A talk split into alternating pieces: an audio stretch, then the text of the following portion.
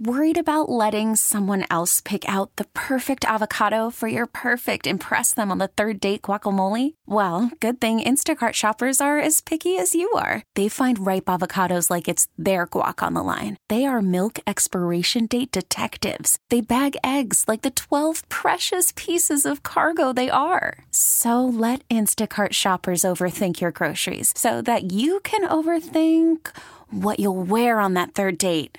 Download the Instacart app to get free delivery on your first three orders while supplies last. Minimum $10 per order, additional term supply. We really need new phones. T Mobile will cover the cost of four amazing new iPhone 15s, and each line is only $25 a month. New iPhone 15s? Only at T Mobile get four iPhone 15s on us and four lines for 25 bucks per line per month with eligible trade in when you switch. Minimum of four lines for $25 per line per month with auto pay discount using debit or bank account. $5 more per line without auto pay, plus taxes and fees. Phone fee at 24 monthly bill credits for all well qualified customers. Contact us before canceling account to continue bill credits or credit stop and balance on required finance agreement due. $35 per line connection charge apply. Ctmobile.com. KCBS Radio, original podcasts. From KCBS Radio in San Francisco, I'm Valerie Samara, and this is Bay Current. It's been a tragic and harrowing week this year where there were two avalanches in two days at two adjoining ski areas. The latest at Alpine Meadows yesterday, the deadly slide at Palisades Tahoe Wednesday. Avalanches inside the boundaries of commercial ski areas are very rare, and to have them back to back like this is rarer still. The avalanches followed a powerful winter storm in the region. However, experts say they didn't expect anything like this within resort bounds. But can they be predicted? And is there any way to mitigate them? On today's Ask an Expert, KCBS Radio's Nikki Medoro and Eric Thomas spoke with Dr. Ethan Greene, professor of avalanche science and director of the Colorado Avalanche Information Center at Colorado Mountain College. Okay, so let's talk about avalanches. Um, some people may say, well, if it snows a lot, the probability of it happening is higher, but are avalanches something that can be easily predicted? Well, um, this is a really complicated question, of course, and it really depends on what sort of prediction you're trying to make. Um, we've made a huge amount of progress over the last 50 years or so in understanding avalanches, how they happen, and uh, predicting uh, their events. But uh, these predictions are still uh, relatively general in a lot of ways. Um, how you approach making specific predictions for a slope and how you make predictions over wide areas can range uh, quite a bit. And still, when we're uh, making predictions uh, for individual slopes, like the work that you would do at a ski area, um, you're uh, making those predictions and then testing them with uh, some sort of uh, active mitigation approach, uh, often explosives in the ski area. So, what I'm hearing from you is part of this is still quite a bit of an art as well as a science. Well, um, you know, I don't really know if there's a, a, a huge line between art and science uh, necessarily. Uh, but yes, there's a lot of science that goes into uh, avalanche forecasting and hazard mitigation, and uh, it still relies quite a bit on uh, individual experience and people's um, history with particular slopes and particular snow climates. Okay, so kind of walk us through. I own a ski resort. What kind of signs am I looking for? What kind of conditions usually precede avalanches on a day by day basis? Because I'm assuming ski resorts have to make this decision on a day by day basis. Yeah, absolutely. They're making uh, decisions on a day by day basis, but the process that they're going through is not uh, run day by day. It is a uh, season long and, and often a multi-year process. Um, so if you're starting from scratch, you're going to be uh, going through the area that you want to turn into a ski area or the area you're going to take over, and do uh, some mapping, looking at where avalanches are capable of happening because not all terrain features can produce avalanches. Uh, then you're going to start looking at the type of snow that that you have uh, weather patterns that produce snowfall, that produce wind drifting. And then as you get um, into a particular operating season, uh, we're not just starting to deal with avalanches on a particular day, except for the day that the first snowflakes start to fall. And then from that day on, we're tracking what's happening in the snow. Um, and we're going out onto the hillside to evaluate um, the snow stability and take action uh, when we need to that all leads up to the first day where you can start to get uh, your customers into that area and then again you're going to be closing that area and re taking action and reopening it throughout the whole operating season. When you say take action uh, or or mitigation, what are you talking about? What steps would they take? Well, uh, again, there's a variety of things that people can do, but the main idea is to mechanically impact the snow. So, um, any the snowpack um, in these seasonal areas, these places where we have snow that builds up throughout the year and then melts off uh, in the spring, um, it's a layered structure. You can think about it as if you cut through the cross section of a tree and you see all the rings that form each year. The snowpack is the same way. Um, but those rings are formed, or those layers are formed by uh, weather events. Every snowstorm, every windstorm, every calm period where we um, say have high pressure and clear skies, um, you know, for for weeks.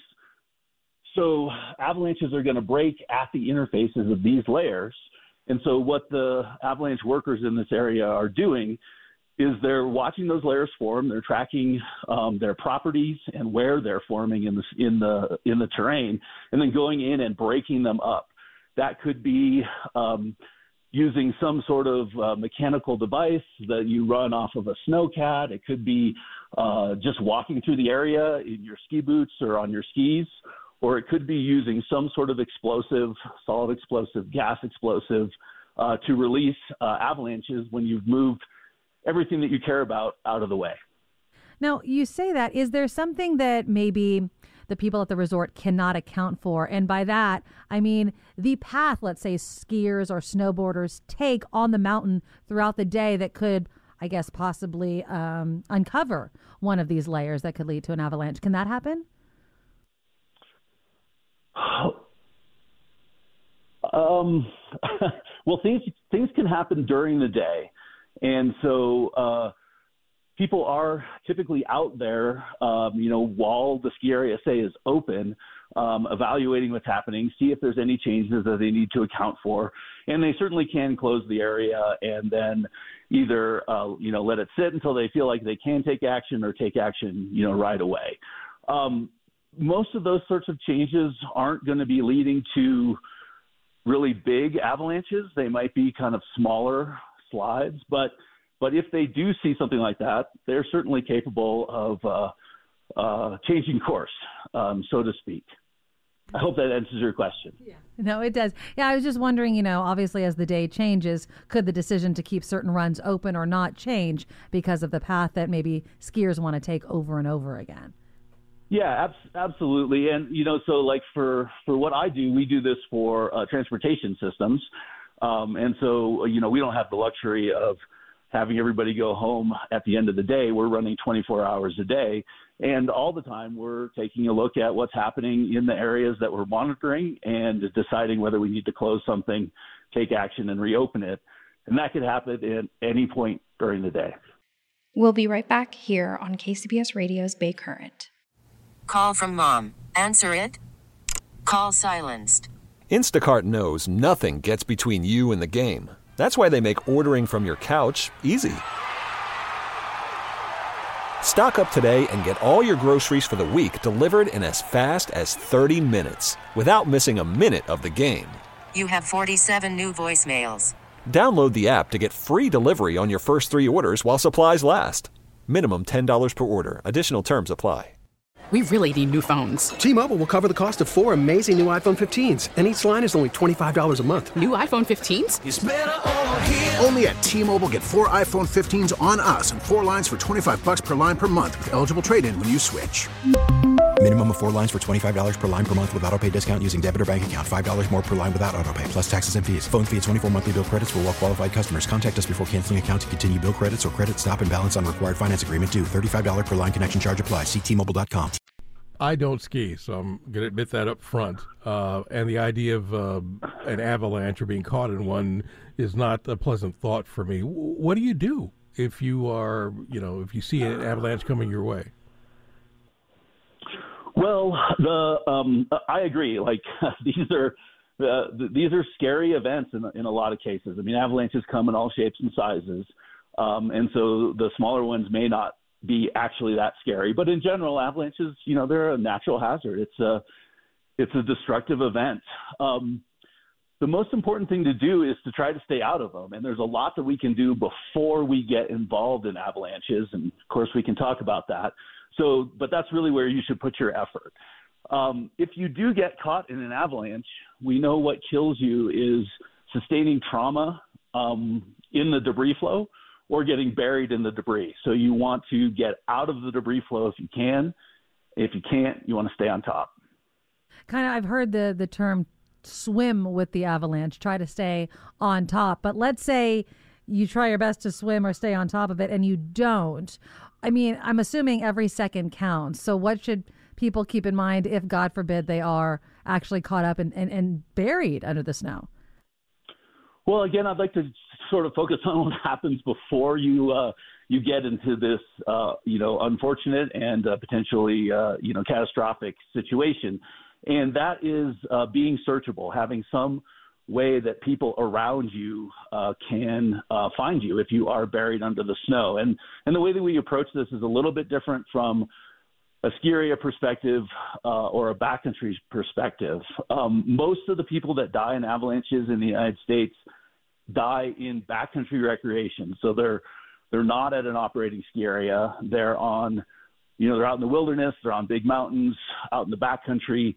And what people there need to do is have rescue equipment. So, an avalanche rescue transceiver is a small radio device um, that we all turn on in the morning and transmit a signal all day long. And if somebody gets caught in an avalanche, the remaining people can turn their unit on to receive, pick up that signal, and pinpoint that person under the snow getting them out of the snow uh, is really time consuming because avalanche debris is really dense. It's not like the fluffy snow that we're all used to uh, on our sidewalks and driveways. Um, so we carry um, 10 foot p- poles. They collapse, but you extend them out in this sort of in this case to try to pinpoint exactly where that person is, and then a shovel so we can dig them out.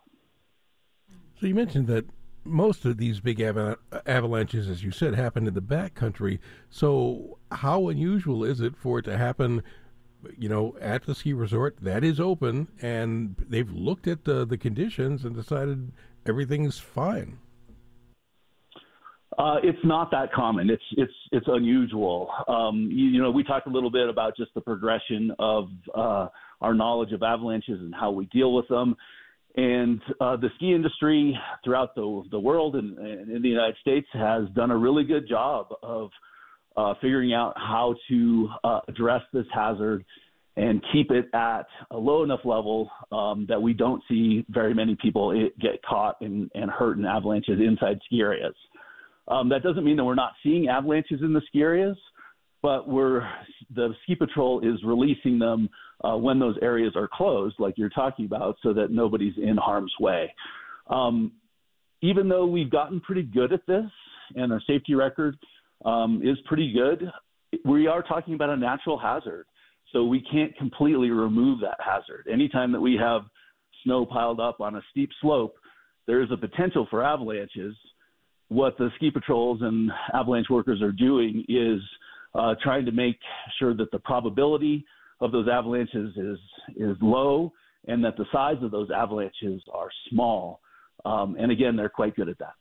How does climate change factor into all of this? Uh, the rate of avalanches, the type of snow, I guess, that falls and could lead to avalanches? Well, it's a complicated question, of course, uh, as most things with climate change. And I think what we can safely say is that climate change is impacting uh, the the avalanche cycles that we're seeing across the western United States, but we don't know exactly how, and or or we can't connect the dots completely.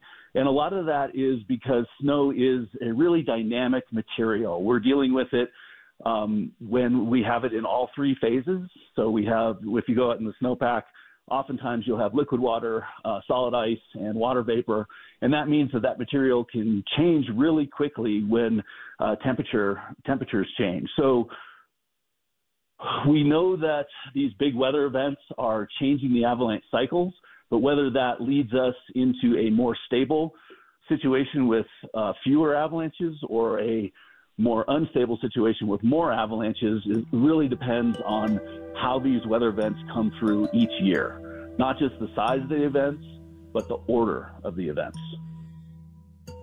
Bay Current is a production of KCBS Radio. I'm Valerie Severa. This episode was produced by KCBS Radio's Katie O'Donnell. For more Bay Area stories, subscribe to Bay Current on the Audacy app or wherever you get podcasts.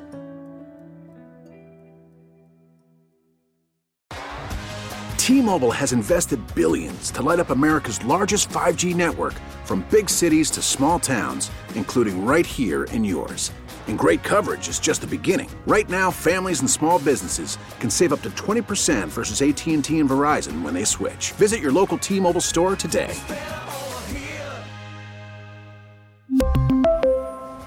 Plan savings with three lines of T Mobile Essentials versus comparable available plans. Plan features and taxes and fees may vary.